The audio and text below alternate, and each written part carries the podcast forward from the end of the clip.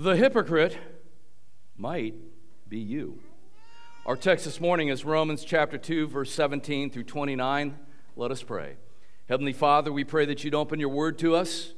We pray that you'd open our hearts to us. We pray that you would show us where our hypocrisy lies and help us to repent and to be more conformed to the image of the Lord Jesus Christ. For we pray these things in Jesus' name. Amen. They were the morally superior ones. They weren't old and racist like those people over 40. They were woke. Not long ago in Portland, yelling their slogans, they dumped paint on an old woman's head and wrapped her in police line tape. And young men towering over the little woman screamed inches from her face that she and her older cohorts needed to die. This is hubris. Hubris means an excessive pride and arrogant self confidence, often linked with youthfulness. It is also something that leads to destruction. This morning, we'll see in Romans chapter 2 that hubris hides hypocrisy. Hubris hides hypocrisy. Go and open up your Bibles to Romans chapter 2. We're going to begin in verse 17. Romans chapter 2, beginning in verse 17. And it says there, but if you call yourself a Jew and rely on the law and boast in God, and know his will and approve what is excellent, because you are instructed from the law, and if you are sure that you yourself are a guide to the blind, a light to those who are in darkness, an instructor to the foolish, a teacher of children, having in the law the embodiment of knowledge and truth. Now, notice St. Paul's tone here.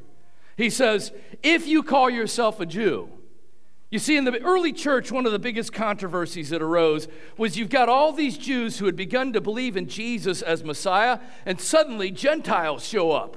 What do you do with those Gentiles? Do they have to become good Jews? Do they have to take the old covenant sign and seal of circumcision? So we've got Jews struggling in the church with what to do with these new Gentile converts that come in. Paul was a Jew of Jews. Paul was a Pharisee of Pharisees, but Messiah changed all that. And notice how he lays it out here a trajectory of hubris. We've got a Jew who boasts. He says he's instructed from the law. He claims that he's a guide to the blind. He says he's an instructor to the foolish. The law is indeed the embodiment of knowledge and truth. And I'll say it here and I'll say it again throughout this sermon. No one was ever saved by doing the law. No one was ever justified through the law, but the saved and the justified do God's law. And the Old Testament law shows us how we are to live as the people of God. So, do you do it?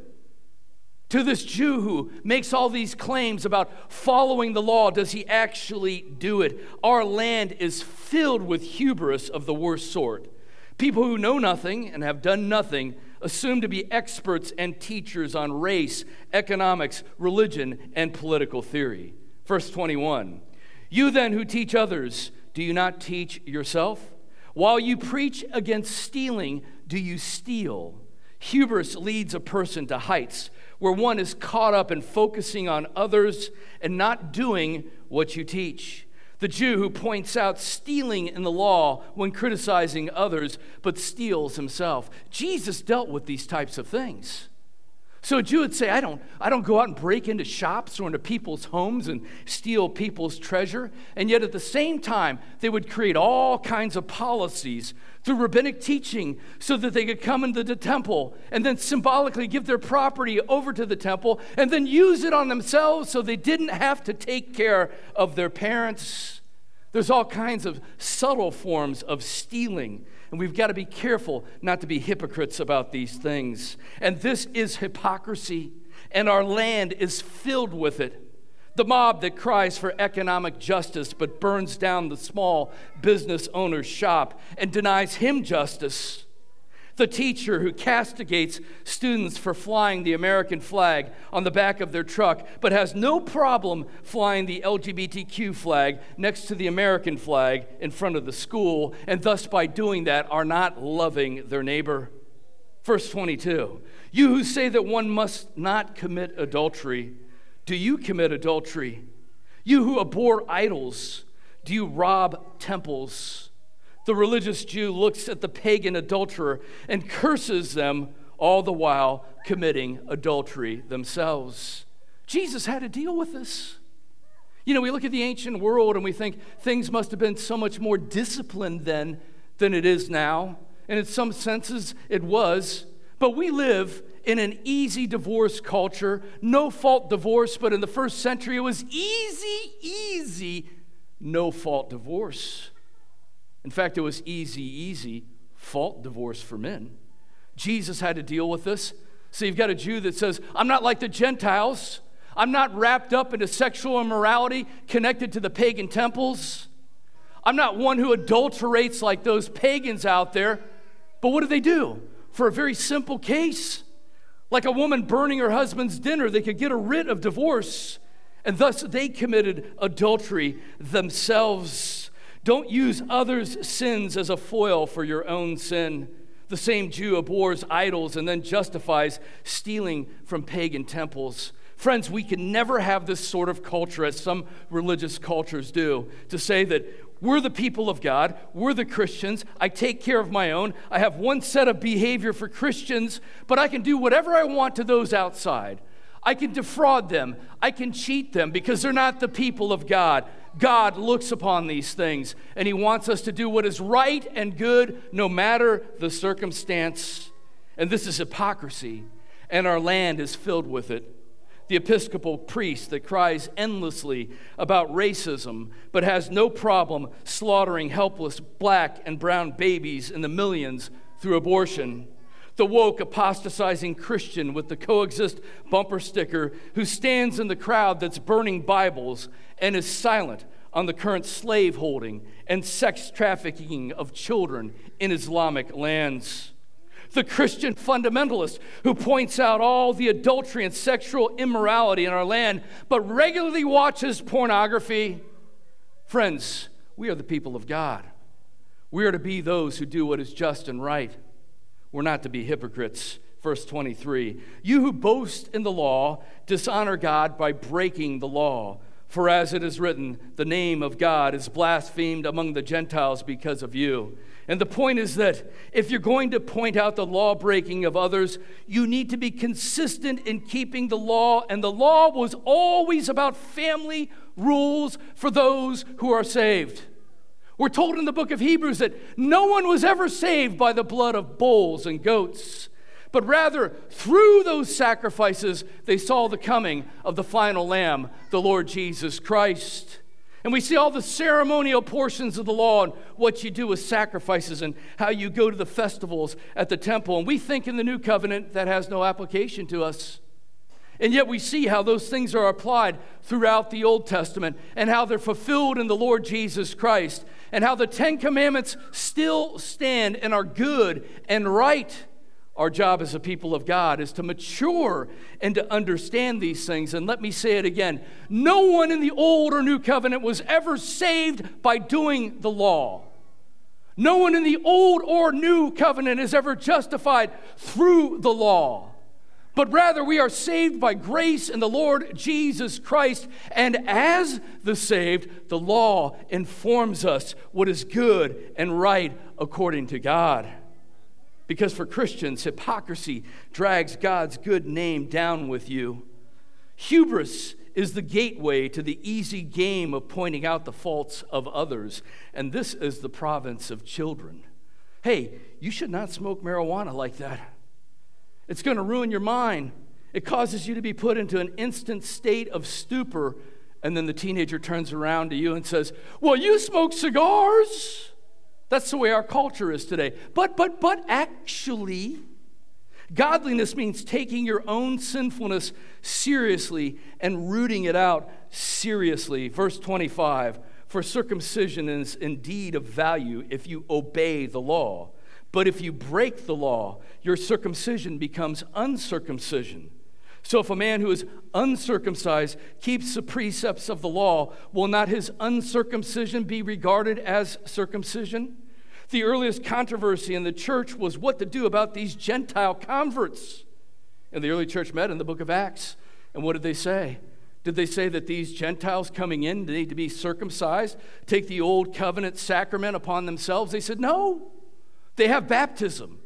Baptism, the new sign and seal. Let them do what is good and right. They don't have to become old covenant Jews. If the Gentile Christian obeys the law, then he is regarded as a Jew, a member of the kingdom in the new covenant. It won't do for us either, friends. We fall into the same problem, do we not? A lot of times, we in the new covenant look upon our new covenant sign and seal. We look upon our baptism and our membership in this or that church, and we think that's good enough. God wants us to do what's good and right in the heart, translating out through our hands and feet. God's not interested in empty words. It will not do for us to say, I was baptized into the German Lutheran Kirche. I was baptized into the Scottish Presbyterian Kirk. Nothing without faith or obedience. All things are nothing without faith or obedience. Verse 27 Then he who is physically uncircumcised but keeps the law will condemn you who have the written code and circumcision but break the law. Hypocrisy is a powerful disincentive to the faith. In the early church, the Jewish Christian needed to live consistently with their position as the elder brethren in the faith. They should have been like the Apostle Paul after his conversion. He doesn't look down on the Gentiles, but he looks at them as, as younger brethren and him as an older brother, as a father in the faith, but not patronizing them, not putting extra burdens upon them, but welcoming them in and encouraging them and building them up as fellow heirs of the kingdom. Friends, we need to be aware of this as we deal with younger brethren in new evangelistic frontiers. When we see people come to faith in the global south, when we see masses of people come to faith in places like Nigeria and their theology is pretty bad, but we don't want to go up and pat them on the head and act like they're little kids. We don't want to hold them off nor do we want to patronize them by not giving them the same standard of righteousness which we have, raising them up and treating them as fellow heirs in the kingdom of God. And this all militates against the idea of Messianic Judaism. You got these congregations where Gentiles come in, and now you've got to wear a yarmulke. You've got to start living like a Jew. And especially for Gentile converts in such a movement as this, I think the Apostle Paul's words here militate against that. For he says, The one who keeps the law is as though he were circumcised inwardly, as though he is a true Jew. Verse 28 For no one is a Jew who is merely one outwardly, nor is circumcision outward and physical. But a Jew is one inwardly, and circumcision is a matter of the heart, by the Spirit, not by the letter. His praise is not from man, but from God. This is a true Jew. What is a Jew? You ever wonder about that? What does it mean to be a Jew? Twelve tribes went out into exile. The northern 12 tribes, 722 BC, carried off into captivity into the Assyrian Empire. They were cast out way on the edge of Central Asia. In fact, they went out there so far and were there so long that people from those tribes still don't know who they are, what tribal group they're from. And so Jews from the northern kingdom can trace their lineage to what tribe they originally came from. And then in 586 BC, the last two tribes in the kingdom of Judah, the tribe of Judah and Benjamin, were carried off into captivity in Babylon. Twelve tribes went out. Twelve clans, families went out, and one nation returned. What does it mean to be a Jew? It means to be a Judahite, it means to be the Judah. They are now traced and accounted under one tribe, the tribe of Judah, the royal tribe and all accounted under the tribe of David. And God, in His providence, was doing that. He was setting the stage, setting the table for something huge. Twelve tribes went out, and the Jews came back. Twelve tribes went out, and the Judahites came back, and they were waiting for the coming of Messiah from the tribe of Judah and from the line of David. But there's more, friends. Oh, there's more here. Being a Jew is not just about physicality, it's not just about circumcision and ethnicity, but by a heart and a spiritual heart change. All the way back in the beginning, God was telling his people these things, but they wouldn't listen. Back all the way in the Torah, in Deuteronomy chapter 30, verse 6, it says, And the Lord your God will circumcise your heart and the heart of your offspring, so that you will love the Lord your God with all your heart and with all your soul, that you may live. All the way back there in Torah, God wanted his people to turn to him, to have hearts that were soft and of flesh, to obey his word, to do what is good, right, and loving. The signs and seals were good things in that they identified and set the people of God apart, but it never saved. And it ultimately was not what God wanted. He wanted people who loved Him and did what was right. And so after the exile, we've got a, another reiteration of the same thing in Ezekiel chapter 11 and verse 19. And I will give them one heart and a new spirit, and I will put within them, I will remove the heart of stone and their flesh and give them a heart of flesh and they will walk in my statutes and keep my rules and obey them, and they shall be my people, and I will be their God. And when they came out of exile, God was going to put a new heart within them. And he changed his people, and they're waiting for the coming of Messiah. And on the day of Pentecost, the Spirit is poured out, and people are transformed. And now, Jew and Gentile constitute one nation. Hubris and hypocrisy should die at the door of the church. This is the house of sinners saved by grace, the community of those who make endless war against sin and the devil. We are those who have died and risen again in Christ and who have had our hearts of stone made alive. What do you think all those motifs were about? If we're told in the New Testament that ultimately all of those types and shadows and motifs that we see were about the new covenant and the people of God, we're the new heavenly Jerusalem. We're the new Israel. We're the new temple. You, brethren, stone upon stone, are the new temple. What does that mean? It means ultimately that we are the Judahites, Jew and Gentile together. We are the true Israel in its fulfillment. Ultimately, the body of Christ is what God was pointing at and that God was aiming for to create a new human race. No racial preference, no ethnic dominance. You're either in or out in the blood of the Lamb as the new human race. So, brethren, I say to you this morning put to death, put to death hubris and hypocrisy in your lives, and let's get busy here in Buda. In 677, a massive Muslim Arab fleet, flushed with their unending victories all across North Africa and the Middle East, was filled with hubris. In the sure knowledge that the city of Constantinople would soon fall under their might. But the Byzantines had a surprise for them. Sending out his smaller fleet, Emperor Constantine IV's ships were equipped with the superweapon of their day ancient flame throwing machines known as Greek fire, which burned ships and men, completely destroying the Arab fleet. Hubris is an excessive pride that leads to destruction and often is used to conceal hypocrisy, which compounds the sin. This morning, we've seen in Romans chapter 2 that hubris hides hypocrisy. Soli Deo Gloria, to God alone be the glory. Let's pray. Heavenly Father, we thank you for your word, for sometimes it cuts like a double edged sword.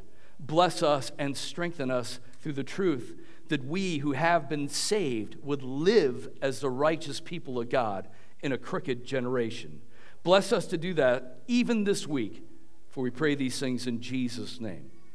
Amen.